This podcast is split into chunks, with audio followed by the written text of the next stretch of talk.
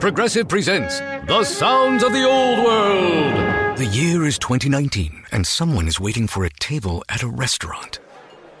Thompson, party of four.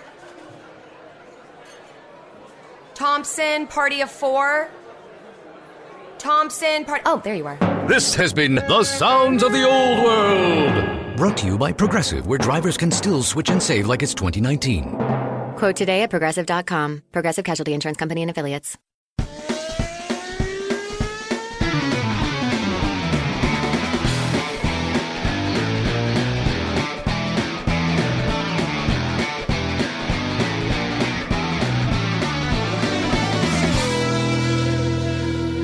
Hey guys, hello and welcome to this week's episode of the Inside Line Formula One podcast.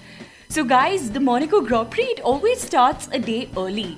And you know what, Kunal, I really like that because it feels like my dose of Formula One action is coming to me a day earlier in the week, so I have to wait less. Absolutely, and the day early start in Monaco also means that we got the chance to record this episode right after the free practice sessions. And about the free practice sessions, I personally feel that Ferrari are now too embarrassed to end up being on the top of the timing sheets because you know they have been ridiculed just so much for topping the timing sheets on Friday only to lose everything by Sunday. Yeah, it's almost like they were peaking too early. But Kunal, come to think of it, Ferrari didn't top the Friday uh, World Championship timing sheets in Barcelona, uh, the race, and in the test that followed after and also in Monaco. You know, they were way off the pace in the free practice sessions. But look out for Max Verstappen and Red Bull Racing. They are absolutely over delivering in 2019. And I also believe that the other two Red Bull Racing drivers, Pierre Gasly and Alexander Albon, they are probably in for a really good finish as well. But the key question that everyone's been asking, and I'm also going to ask Kunal, do you think Mercedes can win all the races in 2019? Okay, so before we discuss that, here's what's in store for you in this week's episode of the Inside Line F1 podcast. But of course, we wonder if Mercedes can and will actually win every race of 2019. This episode is actually a collection of what they said this week. Uh, guys, we have lots of quotes and comments, and also please look out for Lucian's Moments in Time section that's coming up also in this episode. We discuss the rumors about Juan Pablo Montoya being appointed as Lance Stroll's driver coach. And we discuss how Daniel Ricciardo's move to Renault is literally like him being demoted to Toro Rosso. Ladies and gentlemen, for your weekly dose of Formula One humor, remember to subscribe to us on iTunes, Audio Boom, and on Google Podcasts. So, now back to your question can Mercedes win all races in 2019? Now, honestly, I wanted to wait till the end of you know free practice from Monaco before answering this question because there's absolute wide scale belief that Monaco is where Mercedes' winning streak could end. And ironically, I must remind uh, you and all our listeners that it was Monaco where Formula E's uh, streak of eight different drivers winning the eight uh, first races of the season ended. So who knows if Monaco does a repeat of that for Formula One? Yeah, but honestly, apart from Max Verstappen, who I think Kunal he has an outside chance, I would say. I really doubt that Mercedes can be challenged whatsoever in Monaco. Uh, I remember back in 2013, uh, Nico Rosberg he took pole and then he drove a really slow race in Monaco to claim victory, and that's what Daniel Ricciardo did last year as well. Yes, I was there in 2013 in Monaco. I saw that race and. It was not called the Silver Arrows. Those cars were called the Silver Buses that year. Yeah, so basically, that's what Ricciardo did last year. He took pole and then his engine had uh, an issue, but he still won. So that's Monaco for you. And there is still good reason to believe that Red Bull Racing and Max Verstappen could be trying exactly that. Get a mega pole lap and then control the pace from, you know, P1 if they end up being there. And uh, we've actually got the best version of Max Verstappen that there is out there. So if he keeps it clean, they may really have a chance. Although I must remind you that uh, Max Verstappen nudged his favorite barriers at the swimming pool section in FP2 this year, and we know how he crashed there itself last year as well, giving up the race wing at that time. Yeah, I think, Max, we all get the hint that you will be in the pool in case your race doesn't go as per plan on Sunday. or actually, maybe he'll also be in the pool if the race goes as per plan because Red Bull Racing has a history of dunking all their drivers in. Yes, So and I- hi, who knows? and I'm sure that the new, the energy station pool is also like worth diving into if you win. Like we remember all the famous driver Red Bull drivers who won there before doing. Yeah, so I just remember that one race where Kimi Raikkonen raced for McLaren and his uh, car had a brake failure. And then he went straight into one of the yachts to get the party started.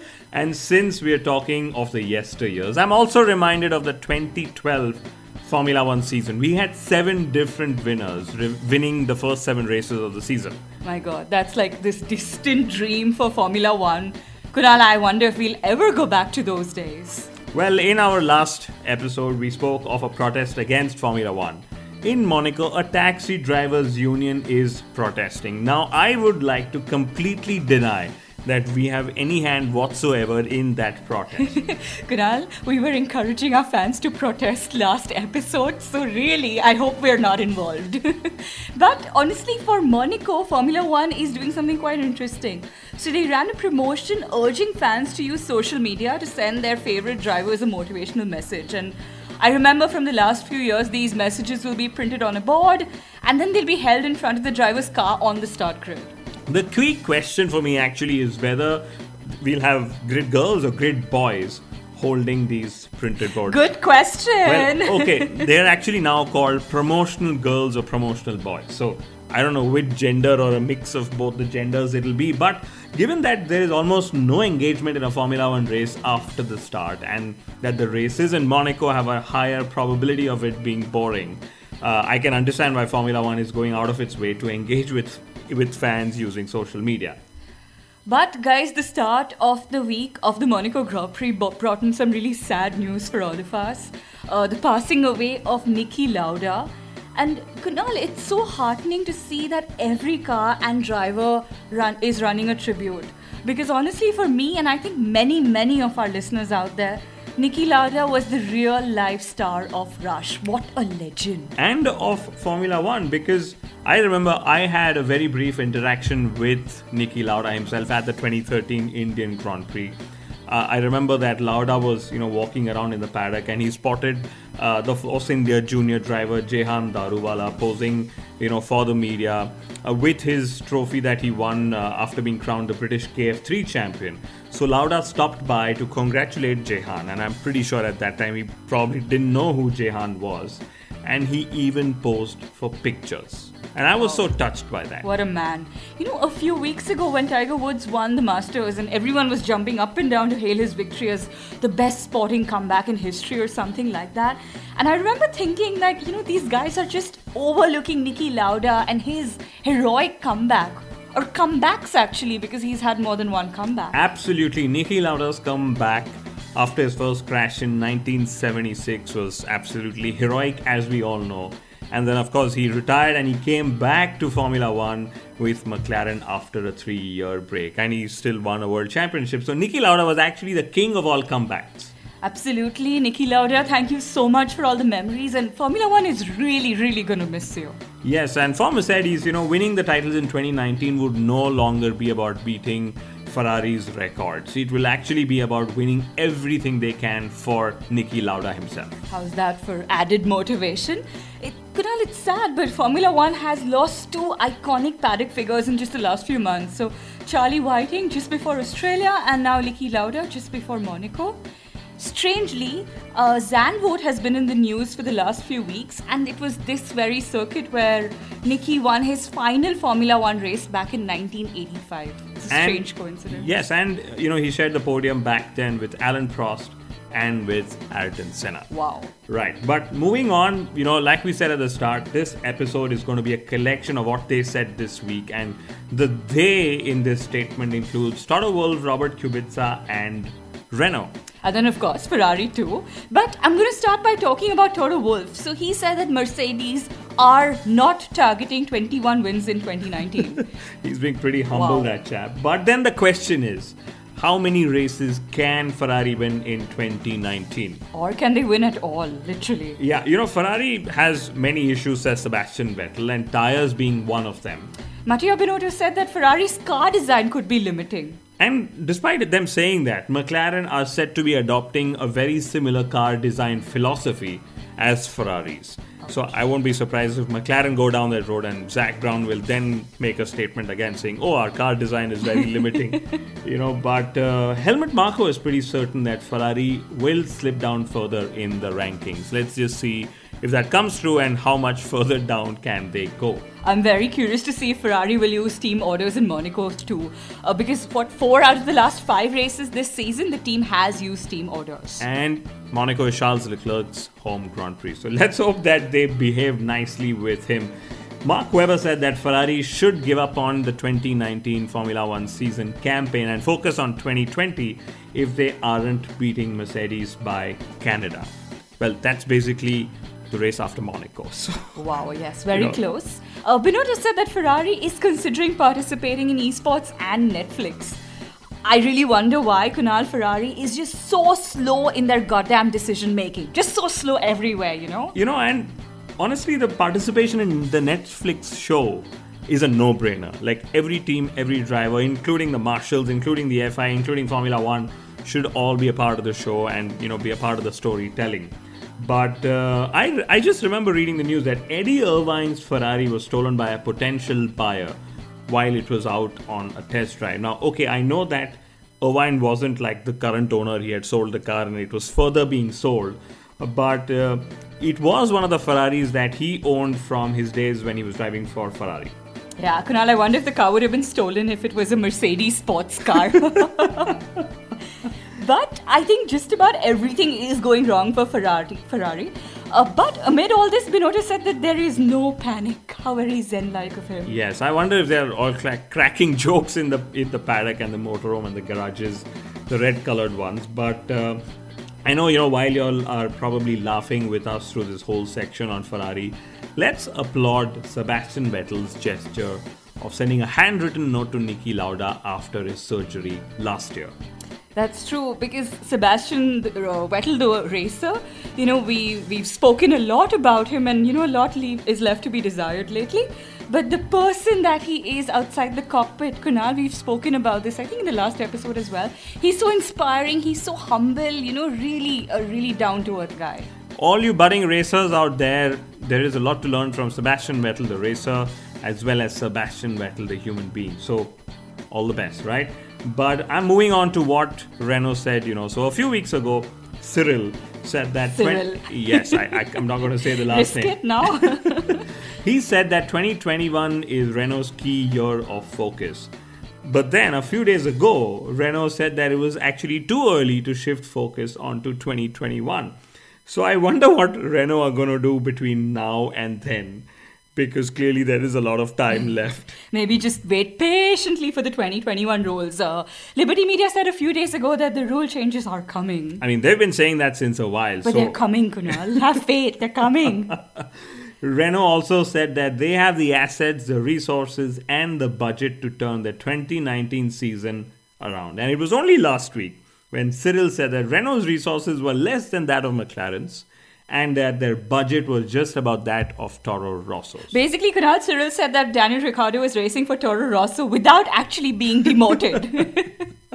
Ouch, that must hurt. But finally, what Robert Kubica said. Now, he has been giving a lot of excuses since the start of the season, and well, we're, we're going to really just read some of them out. Yeah. I'm so sad because his comeback is not going to rem- be remembered for much other than the fact that he failed to match pace with rookie driver George Russell. In Australia, Robert Kubica crashed the car and actually blamed the car for the crash. He said that it behaved unexpectedly because it actually went faster. he wasn't expecting the car to go so fast. Yeah. Yeah, I remember he blamed his chassis in China and in Spain. Uh, and then he said that Russell could overtake him because he got distracted while making changes on the settings to his steering wheel or something. Yeah. well, I really hope that, you know, over the next 16 races, the story of Robert Kubica's comeback gets rewritten. I hope he really like comes back, you know. Yeah, thank you. Yes. Yeah. The other disappointment earlier in the week was that of Fernando Alonso. His triple crown attempt has to wait for yet another year. Kunal, this means that we will be hearing about the Triple Crown and, you know, Triple Crown related stories for another 365 days. Save me. but Alonso said that he has no plans for 2020. Uh, I think that's a big hint of what his plans could include. Basically, anything, everything. Yeah, Indy 500 most definitely. So, although I wouldn't be surprised if Alonso raced the next Indy 500 with another team and not McLaren. Yeah, I don't think we want to wait another 365 years all over again. But let's hope that the race winning teams in the IndyCar series don't ignore him the way top teams do in Formula One. Oh, yes, absolutely. By the way, a Formula E driver, I think it was Lucas Di Grassi, he uh, came onto Twitter and he broke the news that the Brazilian oil company Petrobras was looking to get out of their sponsorship contract with McLaren. You know, it's just so surprising how news can break or even rumors can spread these days, all via social media. And still on to Alonso, he has also become a race consultant. I don't know what that means, but he's become a race consultant for an upcoming racing game called Grid. And you know what I found really cheeky was that this announcement was made days after Fernando Alonso failed to make it to the grid of the upcoming Indy 500. so brands are still milking the interest in Alonso and Indy 500 out there, even though he's not at the Indy 500. That's hilarious. Actually, the only other driver who can, you know, claim the Triple Crown or who's en route to claiming it is Juan Pablo Montoya. And Kunal beat this. So Montoya has been rumored to be coaching Lance Stroll in the last race in Spain. Well, if Montoya actually has the time to travel to Formula One races, I would really recommend that Racing Point put Montoya in the car instead of Lance Stroll. I second that. I mean, in in Thursday's practice sessions in Monaco, we all know what Stroll ended up doing. But let me also put it this way: this year's changed driver weight rules will actually work in the favor of Juan Pablo Montoya if he decides to come back and start racing in Formula One. That's funny and true. And Montoya said that Valtteri Bottas is a far more complete driver than Nico Rosberg. So I'm really looking forward to seeing where Bottas lands up this season. But going back to Brazil, Interlagos will continue to host Formula One till at least 2021 because the Rio circuit is yet under construction. And guys, no prizes for guessing who is the designer of the Rio circuit, okay? Okay, so guys, before we sign off and hand over to Lucian, uh, some more news. Uh, Mercedes, McLaren, and Renault will give Pirelli modified 2018 cars for testing their 18 inch wheel rims for 2021. Now, that's actually smart planning by Formula One because they've offered a car from the front of the field, from the middle, and from the b- bottom of the field for testing. So Pirelli will Ouch. get data, you know, across all the the all the spectrum of lap times. Yeah. Okay, so on to next is Lucien with his moments in time section. The Monaco Grand Prix has been on the calendar ever since. So, you know, there have been lots of incidents which Lucien is going to share with us right away. Welcome to Formula One Moments in Time with Lucien Byfield. This time, we look at the history of the Monaco Grand Prix of the past. Monaco strangely suited some drivers, and others never found success there. Take Nigel Mansell, for instance. Despite leading and having pole positions, something always went wrong.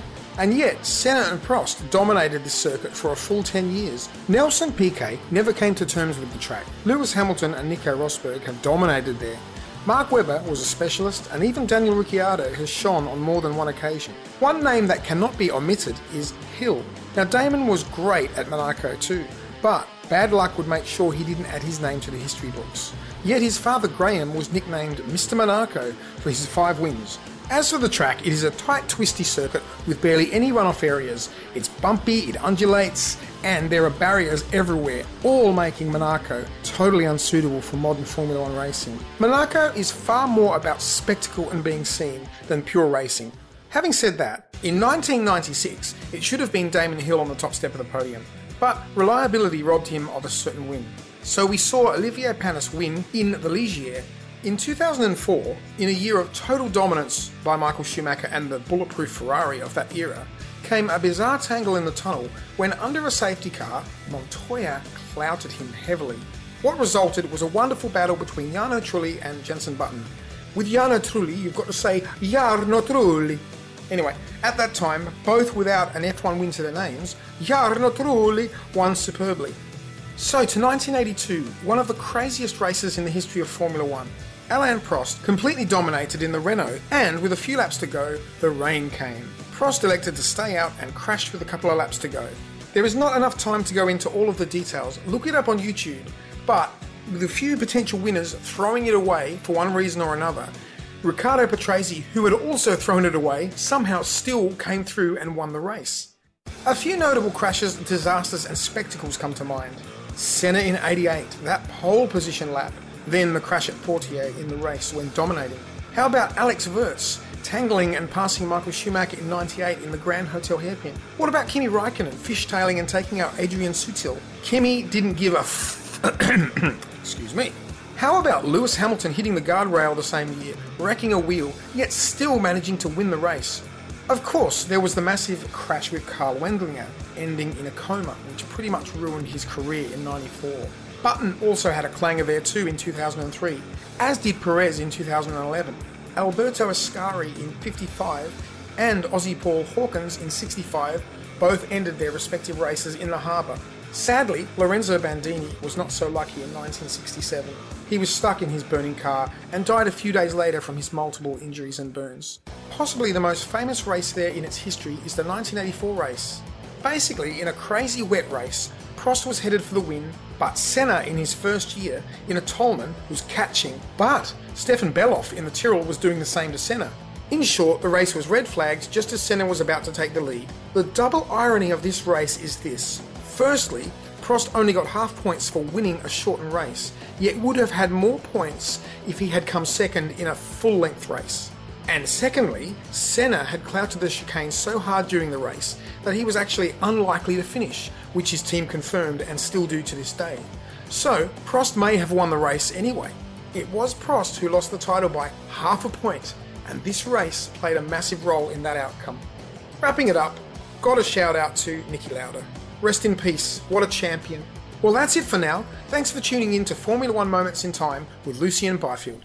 Bye for now. Thank you, Lucian. That was really, really interesting. My favorite memory of Monaco is always going to be Michael Schumacher's parking of his Ferrari at Rascasse. I mean, that move had just so much guts in him. You know, it just showed that he owned Formula One and he could do whatever he wanted. Of course, he was penalized, but just the very fact that he thought that he could pull off the move is, move is what is why it's etched in my memory. Yeah. Kunal, now this is my favorite part of the podcast where I ask you for predictions.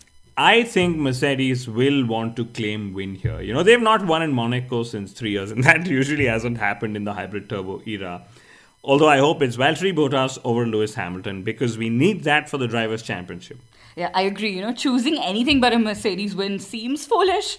But Kunal, I really hope that Verstappen is at least able to split them. But uh, what do you think of the best of the rest? Well, if they finish, I think it's going to be Daniel Ricciardo or Nico Hulkenberg for my pick.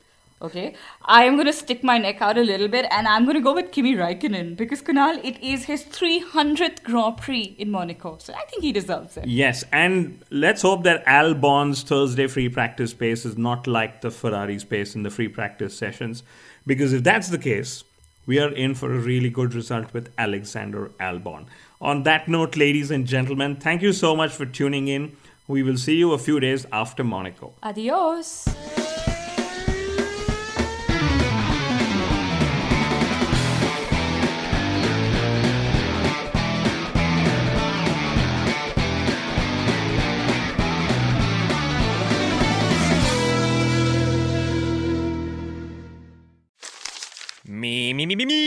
Also you.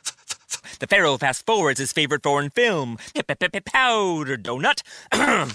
okay, what's my line? Uh, the only line I see here on the script is get options based on your budget with the name your price tool from Progressive.